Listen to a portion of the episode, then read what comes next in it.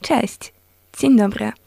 Słuchacie UJFM i ja mam na imię Weronika Sadowska, a to jest moja autorska audycja.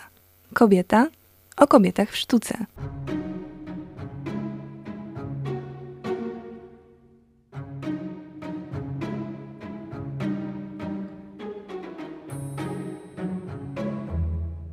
Moi drodzy, dziś postać niesamowicie charakterna, zdeterminowana, wszechstronnie utalentowana. Jej twórczości nie sposób nie rozpoznać. Jeszcze jej nie przedstawiam, to za chwil kilka. W każdym razie zapewniam, że nie będziecie się nudzić.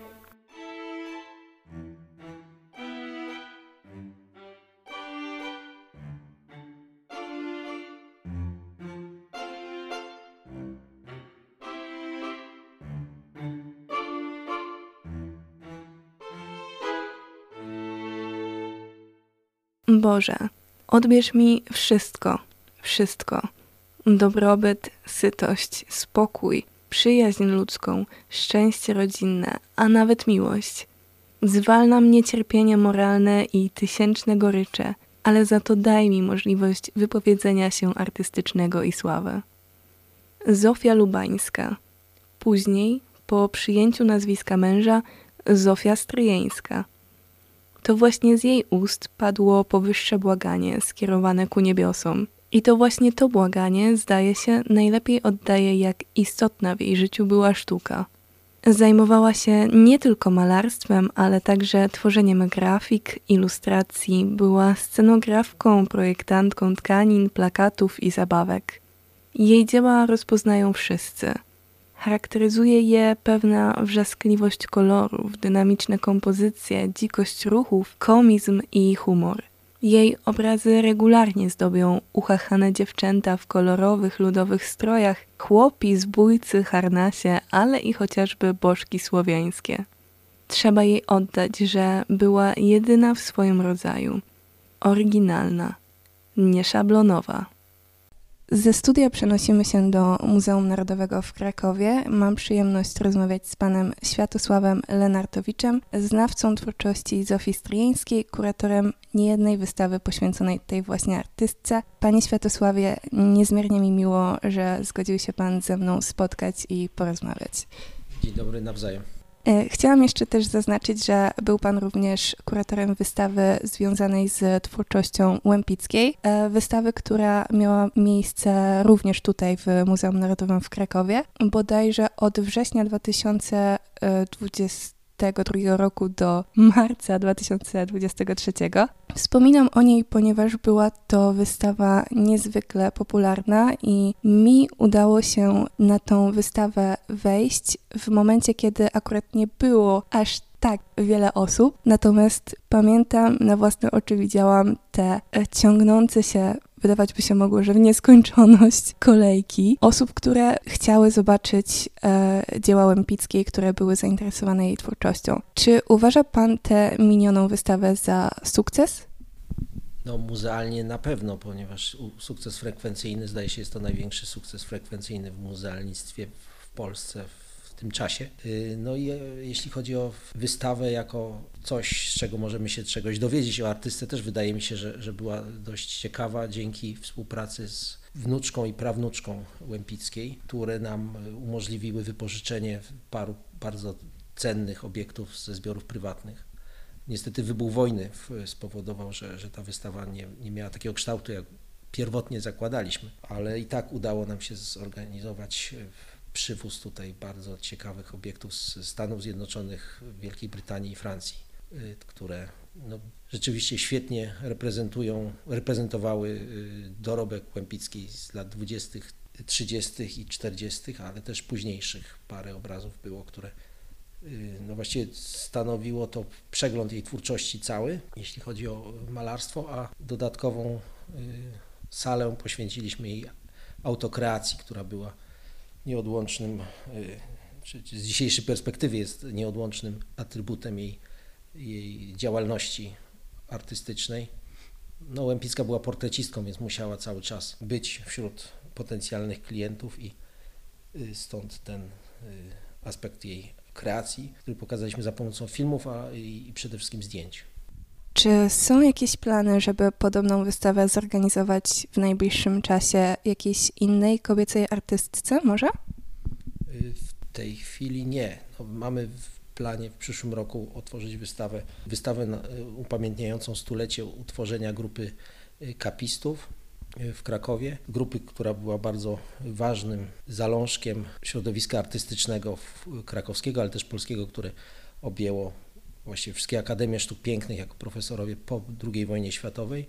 No i wśród nich y, wiele kobiet, na przykład Hanna Rudzka-Cybisowa, brało czynny udział w, w życiu artystycznym i, i, w życiu tej grupy, więc no, to będzie taki kobiecy akcent na pewno, a poza tym chyba nie. Dobrze, to przejdźmy może już do Zofii Stryjeńskiej. I na sam początek chciałam zadać takie pytanie. Kiedy myśli Pan o Zofii Stryjeńskiej, to jakie trzy przymiotniki przychodzą Panu do głowy?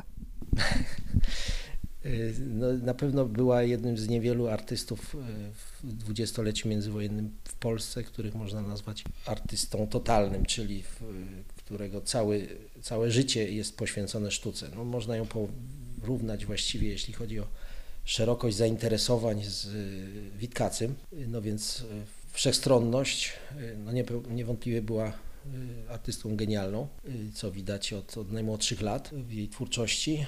No i chyba humor, bo, bo była no, ważnym aspektem jej twórczości jest poczucie humoru i takiego dystansu do, do, do świata.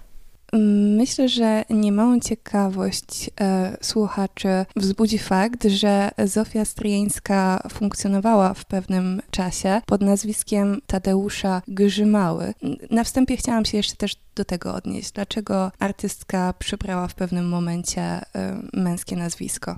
Po ukończeniu swojej właściwie jedynej e, ukończonej szkoły artystycznej, czyli szkoły Marii Niedzielskiej e, w Krakowie, e, szkoły dla dziewcząt, no bo tak jak w większości Akademii Sztuk Pięknych w, na świecie kobiety nie miały możliwości kształcenia się w akademiach, y, postanowiła kształcić się dalej, no i jedyną możliwością y, było męskie przebranie. No to była chyba taka przygoda bardziej niż, niż y, chęć nauki, ale w, no, wyjechała w męskim przebraniu, w przebraniu brata Tadeusza Grzymała, to był herb jej rodzinny jako Tadeusz Grzymała jest wpisana w e, annałach e, Akademii w Monachium. No co ciekawe, mogła na pewno łatwiej studiować, e, teoretycznie łatwiej, w Wiedniu, ponieważ tam miała babkę swoją, ale no, wybrała taką samodzielność i, i, całkowitą samodzielność, czyli no, jeszcze dodatkowo obciążoną tym, tym przebraniem, które oczywiście do końca nie było no, takie całkowite i, i, musiała się ewakuować stamtąd po roku studiów. Także no, to był krótki pobyt y, w Akademii Monachijskiej. Studiowała oczywiście taki wstępny, wstępny kurs rysunku. Żadnych prac z tamtego czasu akademickich y, nie znamy. To, co już zostało powiedziane, myślę, że mm, trochę nam o niej samej e, mówi. E, natomiast e, czy mógłby Pan spróbować odpowiedzieć na takie fundamentalne pytanie. Kim była Zofia Stryjeńska, skąd pochodziła i czy słusznie nazywano ją nieokiełznaną furiatką? No, była córką y, Franciszka Lubańskiego, y, białoskórnika, czyli wytwórcy przedmiotów ze skóry, rękawiczek. Zachowało się nawet parę projektów y, jej własnych rękawiczek. Franciszek Lubański miał parę sklepów. Przed, w latach 30. Y, miał duży sklep na ulicy Grodzkiej, taki nowoczesny, modernistyczny, ale wcześniej różnie mu się działo. Ogólnie w większości lat był dość dobrze sytuowany, natomiast przeżywał w młodości Zofii pewne perturbacje finansowe. No ale jeżeli chodzi o artystyczną y, stronę tej młodości rodzinnej Zofii, no to y, na pewno spotkała się tam tej, u niego z żurnalami mody i z, i z różnymi czasopismami, y, w których reprodukowano y, modę. No i rodzinne rysunki na to wskazują, y, dziecięce rysunki na to wskazują, że, że pierwszym zainteresowaniem Zofii Lubańskiej było, było życie rodzinne i człowiek i tak już zostało do końca. Właściwie jedynym tematem są, jest człowiek. Martwych natur nie znamy właściwie, no, żadnych nie znamy martwych natur, natomiast krajobrazów można policzyć pewnie na, na palcach dwóch rąk. No i od początku właściwie była osobą niezależną. No i stąd ta może tej cecha charakteru, taka nieokiełznaność, która była charakterystyczna dla, dla całego jej życia i no te ucieczki z domu, jest taki niepublikowany pamiętnik Franciszka Lubańskiego, jej ojca, który co chwilę tam notuje, że Zofia znowu uciekła z domu, napisała z Wiednia, a to napisała z Pragi. No na pewno nie była osobą spokojną. A dlaczego do dziś pamiętamy o Zofii Stryjeńskiej? Czy uważa Pan, że zasłynęła głównie e, bądź tylko i wyłącznie z powodu na jej twórczość? Czy w ogóle pamiętamy o Zofii Stryjeńskiej? Y, na pewno tak. No, teraz y, przeszła taka moda na Zofię Stryjeńską, no, a ona właściwie uzyskała swoją sławę y, dzięki paru realizacjom takim monumentalnym, które dzisiaj właściwie nie istnieją. I to jest ciekawe, bo no, przede wszystkim preski w Baszcie Senatorskiej na Wawelu, taka realizacja bardzo ciekawa, jako jedynej artystki pracującej w latach 1916-18 przy odbudowie Wawelu, które no, zostały zniszczone i zamalowane. Częściowo tam są jakieś odkrywki, no ale to, to w ogóle nie jest znaczące, jeżeli chodzi o ten cały wystrój. Dekoracja rynku Starego Miasta w Warszawie była autorką ogólnego rozpisu kolorystycznego wszystkich kamienic i sama dekorowała cztery. No i pamiątką po tym jest cudem zachowany fragment który możemy oglądać dzisiaj z tańczącymi postaciami mm, na jednej z kamienic, uratowanej przez wojnę jakoś. No i y, dekoracja pawilonu polskiego na wystawie sztuki dekoracyjnej w Paryżu w 1925 roku. Takie wielkie panno, z których dzisiaj są nędzne strzępy w różnych kolekcjach, pocięte przez artystkę w czasie wojny prawdopodobnie i wywiezione do Francji później różnymi drogami. Część wróciła do Polski, część jest za granicą. No to był jej największy triumf artystyczny zdobyła na tej wystawie wiele nagród w wielu kategoriach ale te panno dekoracyjne no, były jej wizytówką przez całe lata 30. Y, no i ostatni wielki obraz Uczta Wierzynka, namalowany na wystawie w Nowym Jorku 1939 roku, to był taki obraz wielkości Matejkowski, y, w rozmiarach, scena historyczna, który został sprzedany po wystawie firmie prywatnej, gdzieś pewnie w Ameryce spoczywa w magazynie. No i to są takie wielkie realizacje, które przyniosły jej taką sławę gazetową, powiedzmy. No i one nie istnieją. Y, natomiast popularność taką wśród ludzi zyskała dzięki swojemu genialnemu pomysłowi na reprodukowanie dzieł za pomocą druku. I to była jej cecha charakterystyczna, że właściwie każde dzieło, które powstawało, było jednocześnie możliwe do reprodukowania i, i wiele tych reprodukcji w postaci kart pocztowych, różnego rodzaju plansz, kalendarzy rozprzestrzeniało się po całej Polsce i dawało jej tą popularność taką powszechną. Była pierwszą artystką, która na tą skalę y, reprodukowała swoją twórczość i, i rozpowszechniała. A w jakich kontekstach mówiło się o Zofii Stryjeńskiej i jej twórczości za czasów jeszcze jej życia, kiedy ona zyskiwała sławę? Czy rozpoznawano e, to, że była kobietą, artystką wybitną? Czy mówiło się właśnie o niej w zupełnie inny sposób? Czy ją krytykowano? I jak mówi się o niej teraz? W jakich kontekstach się odnosi obecnie do, do jej sztuki? No przed wojną na pewno to, że była kobietą jej pomagało. No i mówiło się przede wszystkim o tych wielkich realizacjach. No jeszcze tu trzeba dodać do tych takich y, powszechnie znanych y, dekoracji jednego z salonów y, na transatlantyku Batory.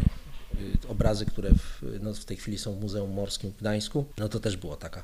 No Batory był wizytówką Polski i, no i każde dzieło artysty, które tam się znalazło, od razu było no jakby nobilitowane do, tego, że jest ważne. No i właśnie te najważniejsze dzieła, które wymieniłem, te monumentalne, no, były jakby jej reprezentacją, czyli głównie skupiano się na tych właśnie wielkich zamówieniach państwowych, być może pomijając inną twórczość, Y, natomiast y, no, ona była w, w, kręgach władzy sanacyjnej y, modna, to znaczy no, to ona należała do grupy Rytm, warszawskiej grupy która, artystycznej, która była takim pokłosiem kubizmu, to znaczy oni dorobek kubizmu transponowali w sposób taki czytelny dla człowieka, to już nie były takie abstrakcyjne formy, tylko formy uproszczone.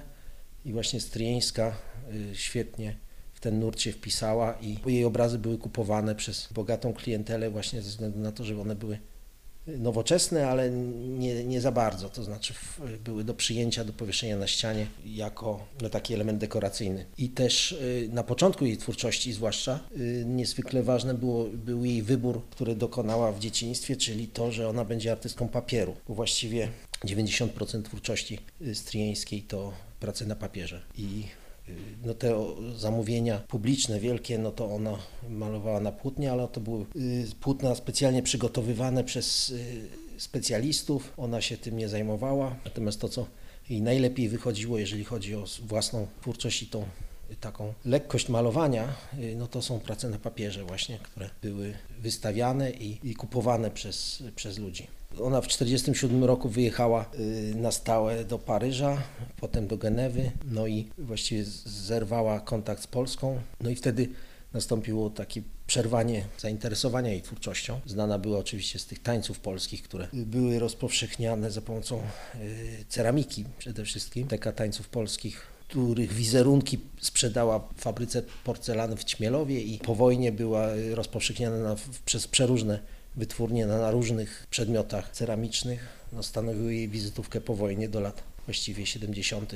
No i taka była, był jej los, że właściwie po wojnie, co ciekawe, to się okazało przy okazji organizowanej wystawy w 2008 roku w Muzeum w Krakowie, że ta paryska produkcja lat 50., zwłaszcza jej malarska, to było głównie malarstwo religijne, która y, sprzedawała do y, Stanów Zjednoczonych. No i można powiedzieć, że i pomysły ikonograficzne i sposób przedstawiania świętych Matki Boskiej, Chrystusa y, niejednokrotnie są takimi ikonograficznymi jej y, własnymi pomysłami i była no, jedną z najważniejszych malarek religijnych polskich tego czasu, o czym w ogóle nikt w Polsce nie wiedział.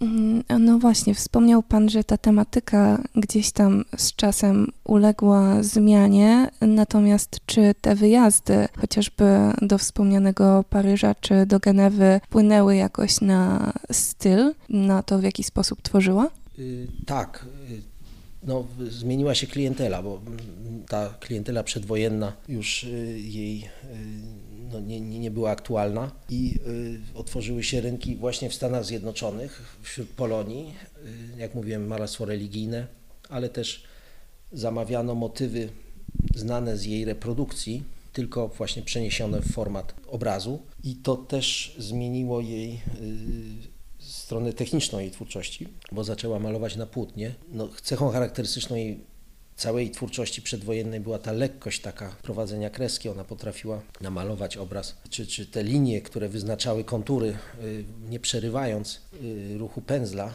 Natomiast y, no tutaj na, na płótnie szło jej gorzej i musiała sama sobie poradzić z sprawami technicznymi, czyli z gruntowaniem płótna i z doborem farb do malowania. No i nie zawsze jej to dobrze wychodziło, ona zawsze używała właściwie w tym swoim malarstwie takim pracownianym, bo w tych wielkich zamówieniach publicznych no, stosowała różne farby, natomiast Tutaj używała gwaszu, czyli no, takiej farby powiedzmy plakatowej i to na płótnie nie zawsze dobrze się przyjmowało i stąd te obrazy powojenne, one mają dużo czasem y, wad technicznych i się łuszczą. Y, no i to, to była taka zmiana. Oczywiście właśnie ten, ten, to, co ona nazywa y, nieumylnością klaśnięcia pędzlem, też no, zaczęło być bardziej toporne, no bo to powodowało, że już nie, nie tak łatwo było malować jak na papierze.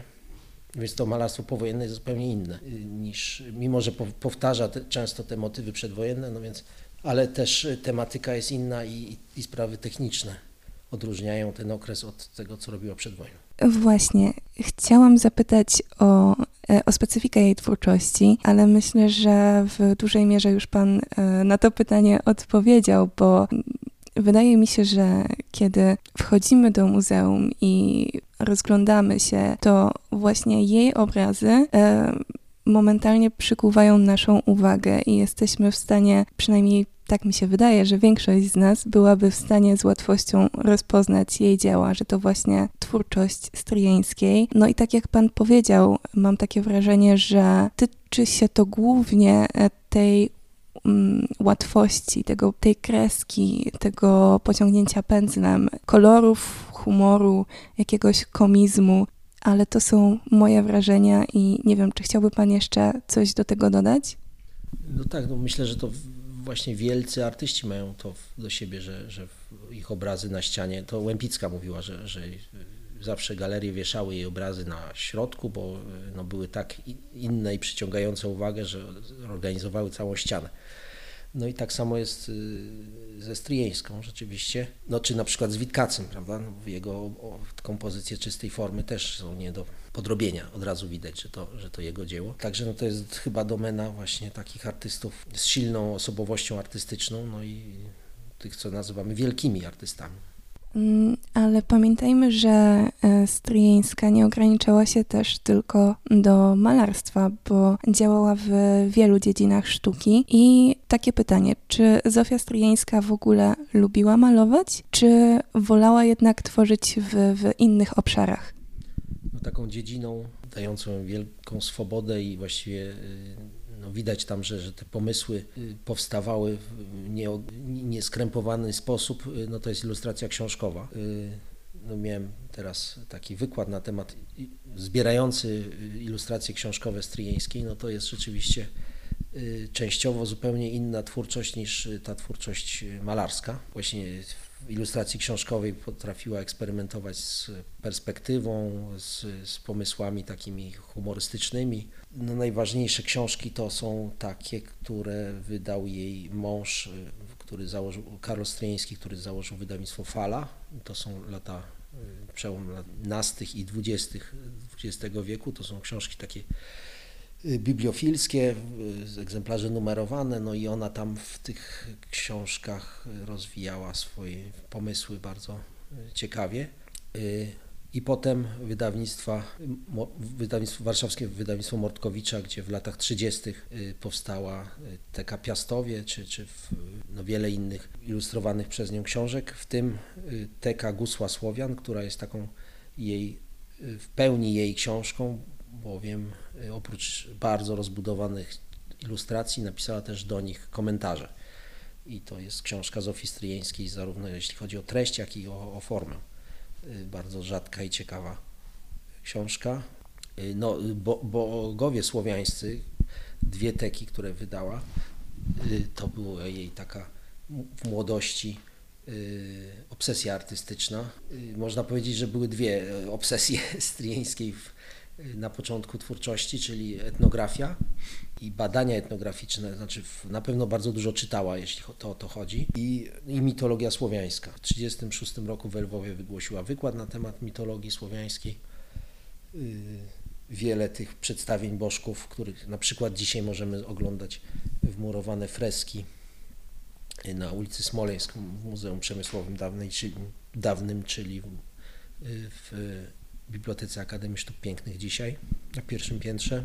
To, to było jej, jej konik, natomiast etnografia, no oczywiście przez całe życie ją fascynowała y, i dawała temu wyraz w swoim malarstwie, w, w ilustracji książkowej, ale też w projektach wielkich y, przedstawień baletowych w latach 30., które, które projektowała, które niestety nie, nie znalazły nigdy nie zostały zrealizowane, ale ich projekty się zachowały. No i takim teoretycznym y, emanacją i zainteresowaniem były też wykłady. Na emigracji we Francji, w Brukseli dała taki wykład na temat obrzędów słowiańskich. Całe życie tym, tym właściwie żyła. No oprócz ilustracji książkowej y, to też projekty, które y, miały jej przynieść pieniądze, czyli projekty tkanin, projekty rękawiczek, projekty kilimów, z których wiele zostało zrealizowanych. No, zajmowała się też przez jakiś czas poezją, pamiętnikarstwem, ponieważ jej pamiętnik y, dwukrotnie już wydany y, no jest bardzo ciekawym źródłem do, do, nie tylko do jej twórczości, ale też do, do dziejów y, sztuki polskiej. Także jej zainteresowania były no, bardzo szerokie i, i właściwie przez tą szerokość zainteresowań, no tak jak u Witkacego, prawda, czyli wielowątkowość, ale ona jednak bardziej się skupiała na, na pracy malarskiej. No ale ten, te zainteresowania powodowały, że przez, przez głębokość tych zainteresowań jej twórczość jest taka ciekawa, bo no jest to przemyślana, nie, nie płytka, tylko ona rzeczywiście miała swoje przemyślenia dotyczące y, wielu aspektów, które pokazywała na swoich obrazach. Ona chyba w pewnym momencie powiedziała, czy napisała, e, w każdym bądź razie odniosła się do tego, że malarstwo chociażby nie pozwala jej się w pełni wyrazić, nie tak przynajmniej jak scena. I chciałam zapytać o tą relację, bo jeżeli się nie mylę, to Stryjeńska mm, była powiązana z teatrem i wydaje mi się, że właśnie sama jej osoba można by ją określić jako taki jeden wielki performance. No właśnie, czy mógłby się pan do tego odnieść? No z dzisiejszej perspektywy niektóre wydarzenia opisywane w, jej, w jej życiu są rzeczywiście takie performerskie. Ale jeżeli chodzi o teatr, no współpracowała z Teatrem Słowackiego. Y, najważniejszym przedstawieniem była Belladyna, y, zrealizowana z okazji powrotu prochów słowackiego do, do Krakowa. Jej, y, no zna, mamy zdjęcia z tego przedstawienia i też projekty. Wydane jest też książkowe takie wydanie z jej, z jej projektami strojów i, i scenografii. Oczywiście współpracowała z Karolem Szymanowskim przy realizacji baletu Harnasie. Też mnóstwo projektów zostało z tego. No i to, co mówiłem, czyli w latach 30. projektowała widowiska baletowe na wzór wagnerowskich przedstawień. Marzyła też o utworzeniu w Stanach Zjednoczonych już w czasie wojny to było marzenie jej, że ona wyjedzie do, do Stanów Zjednoczonych i tam stworzy teatr, który byłby jednocześnie świątynią słowiańską. Te projekty są zachowane. No i do tego, tej świątyni teatru y, projektowała. No właśnie to była realizacja coś takiego jak y, na wzór Teatru Wagnerowskiego w Bayreuth. No nic z tego nie wyszło, natomiast no, bardzo ciekawe projekty zrealizowane całościowo, łącznie z rozrysem ruchu scenicznego, dekoracjami, z kostiumami y, się zachowały. No, miała szerokie bardzo plany, no niestety nic z tego nie wyszło, zwłaszcza na, na Stany Zjednoczone, bo po, w czasie wojny wydawało jej się, że Europa jest za ciasna na, na jej y, plany i, i że Ameryka to jest właśnie ten, to miejsce, gdzie mogłaby realizować swoje takie duże przedsięwzięcia. Y, no nic z tego nie wyszło, natomiast no, wyszło to, że, że rzeczywiście Ameryka ją finansowała, bo tam wysyłała swoje obrazy. Powstały tam duże kolekcje obrazów stryjeńskiej, które teraz powracają do, do Polski. Najbardziej znana jest kolekcja księdza Nocala, podarowana miastu Tarnowowi właśnie z y, obrazy lat 50. i 60. Także teatr był bardzo ważnym y, cały czas, przez całe życie takim y, tematem, o którym myślała i w których się chciała angażować, natomiast no, z względów organizacyjnych było to dość ciężkie i, i nie zawsze jej to wychodziło. A w jaki sposób e, Zofia Stryjeńska wpasowywała się w branżę, która była wówczas e, chyba w szczególności zdominowana przez płeć męską i jak radziła sobie z mężczyznami wokół, ale też tutaj chciałam nawiązać do dość specyficznej relacji, którą miała przecież również z własnym mężem. No, trzeba, no, takie były warunki. Trzeba przyznać, że, że w, no, dzięki mężczyznom ona zyskała popularność, y, czy w ogóle no, wyszła na, na pierwszą linię frontu sztuki polskiej, bo y, no, właśnie co robiła w, w czasie studiów, gdzie była przebrana za mężczyznę w Akademii Monachijskiej, namalowała tam, właśnie można zacząć od tego, że w Szkole Marii Niedzielskiej jednym z ćwiczeń takich dla dziewcząt było narysowanie bajt, bajek, które miały łączyć tekst z ilustracją. Taki komiks miał powstać. Miał to nauczyć takiej narracyjnej opowieści.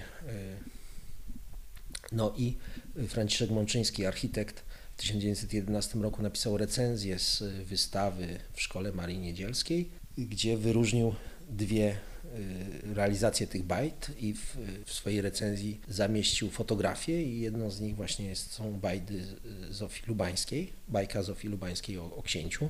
No i ona potem wyjechała do Monachium i tam kontynuowała ten pomysł. No i tu jest taki genialny jej y, intuicja, że właściwie ona w malarstwie profesjonalnym, w cudzysłowie, y, no, nie wybije się właśnie ze względu na to, że no to jest domena tych, którzy ukończyli Akademię Sztuk Pięknych i są y, wyszkoleni w technice malarstwa olejnego, tego poważnego malarstwa. I w Monachium namalowała wielotomowe, y, sześciotomową cykl bajek, właśnie y, wzorowanych na tym, co robiła w Szkole Marii Niedzielskiej, opatrzone pięknie napisanym tekstem i te bajdy przywiozła ze sobą do Krakowa i wystawiła w Towarzystwie Przyjaciół Sztuk Pięknych, czyli w Pałacu Sztuki. No i zauważył to Jerzy Warchałowski, pierwszoliniowa postać, jeżeli chodzi o wystawy polskie za granicą w latach 20. i 30. później. No i napisał bardzo entuzjastyczne recenzje i to był właściwie początek jej twórczości, czyli to był mężczyzna, który, który ją odkrył. Później był Karol Stryjeński, który pomógł jej, y, syn y, Tadeusza Stryjeńskiego, ważnego architekta y, krakowskiego. No i on też promował swoją żonę oczywiście, między innymi tymi wydawnictwami, które wydawał w, w swoim wydawnictwie. No i jeszcze był Jerzy Warchałowski, był jeszcze Wojciech Jastrzębowski, przyjaciel Karola Stryjeńskiego, z którym oni współpracowali przy odbudowie Wawelu. I stąd też się wzięła ta propozycja dla Zofii, żeby dekorować e, jedną z sal e, wawelskich.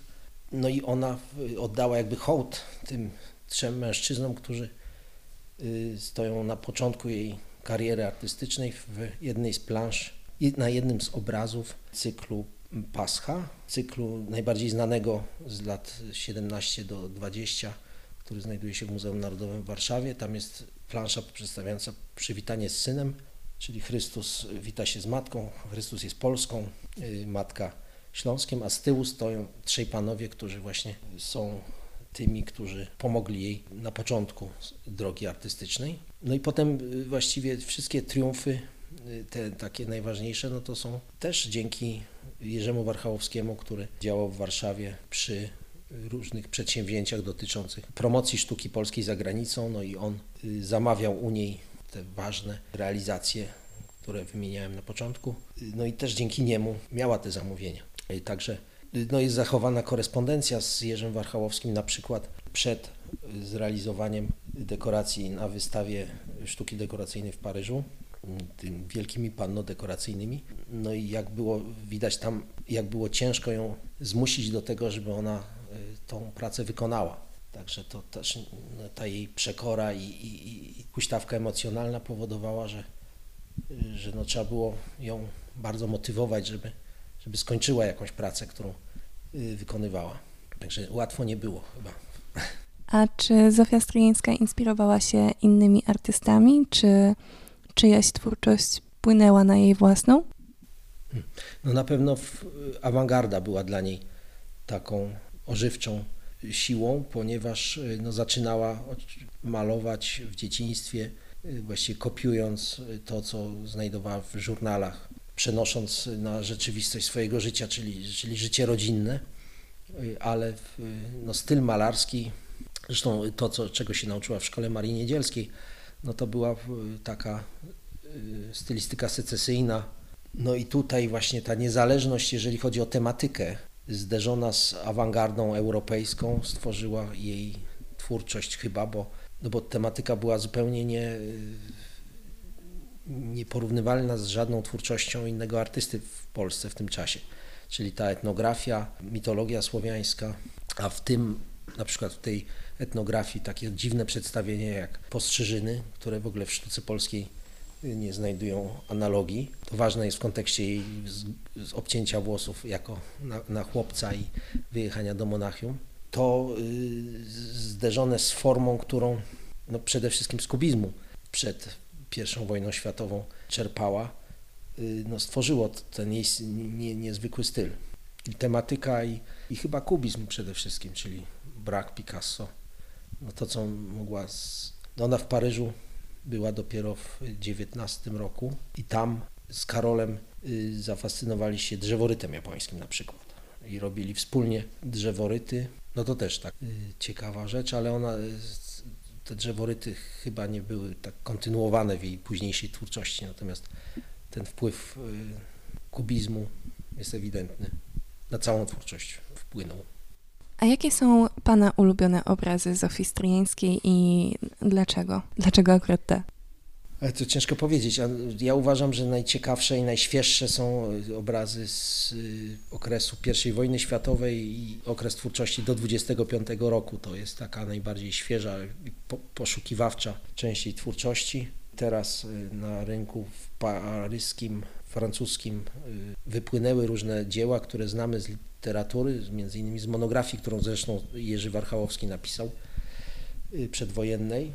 I on tam opisuje różne dzieła, których dzisiaj nie znamy, a, a teraz one zaczynają pływać. Być może taka ciekawostka, Jan Stryjeński, syn Zofii, wspominał, że no wiele dzieł zostało gdzieś na dworcach w Paryżu, no bo ona mieszkała w hotelu w Paryżu i właściwie nie miała miejsca na przechowywanie swojego dobytku, więc y, przechowywała kufry w przechowalniach bagażu. No i on twierdził, że rzeczywiście, że, że dużo dzieł prawdopodobnie w tych kufrach gdzieś tam w przechowalniach bagażu jest, czy było.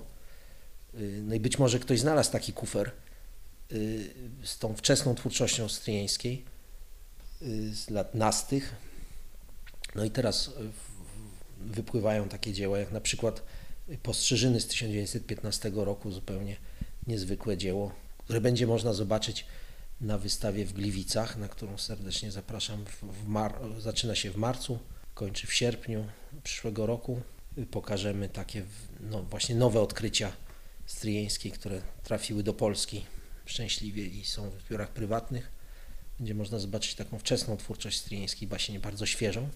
No a te późniejsze, no to na pewno nasz piast, który wisi na galerii, można zobaczyć w Muzeum Narodowym w Krakowie ze względu na rozmiar. No jest to pierwsze dzieło, które zostało kupione do zbiorów publicznych od Stryjeńskiej. Przedstawia odwiedziny aniołów u Piasta, czyli taki mit założycielski y, polski. No bardzo taki charakterystyczny dla jej twórczości z lat 30.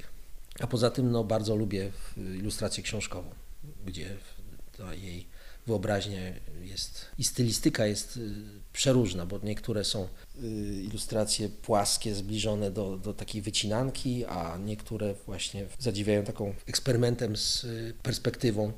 Także no, ilustracja książkowa jest nie, nie, niezwykle ciekawa. To ostatnie pytanie. Gdyby miał Pan możliwość porozmawiać z Zofią Stryjeńską, to jaki temat by Pan poruszył, o co by Pan zapytał? No może o początki, czyli jak, jak to wyglądało w Monachium, bo, bo no, jej podróże w tym czasie właśnie monachijskim są nie, nie, niejasne I, i to by może wytłumaczyło jej dalszą drogę twórczą, jeśli chodzi też o kontakty z awangardą, co ona w tym czasie widziała i, i w, no, co na nią wpłynęło. To rzeczywiście byłoby bardzo ciekawe no ona w swoim pamiętniku bardzo dużo pisała o swoim późniejszym życiu, więc je dobrze dość znamy, natomiast no właśnie ten wczesny okres mógłby być bardzo interesujący dla mnie jako takiego no, badacza jej twórczości i dużo by to wyjaśniło. Przypomnę, że moim gościem był pan Światosław Lenartowicz. Jeszcze raz uprzejmie dziękuję za rozmowę i za spotkanie. Dziękuję bardzo. I to tyle, jeżeli chodzi o dzisiejszy odcinek Kobiety o kobietach w sztuce. Z mojej strony niezmiennie życzę Państwu przyjemnej reszty dnia i do usłyszenia.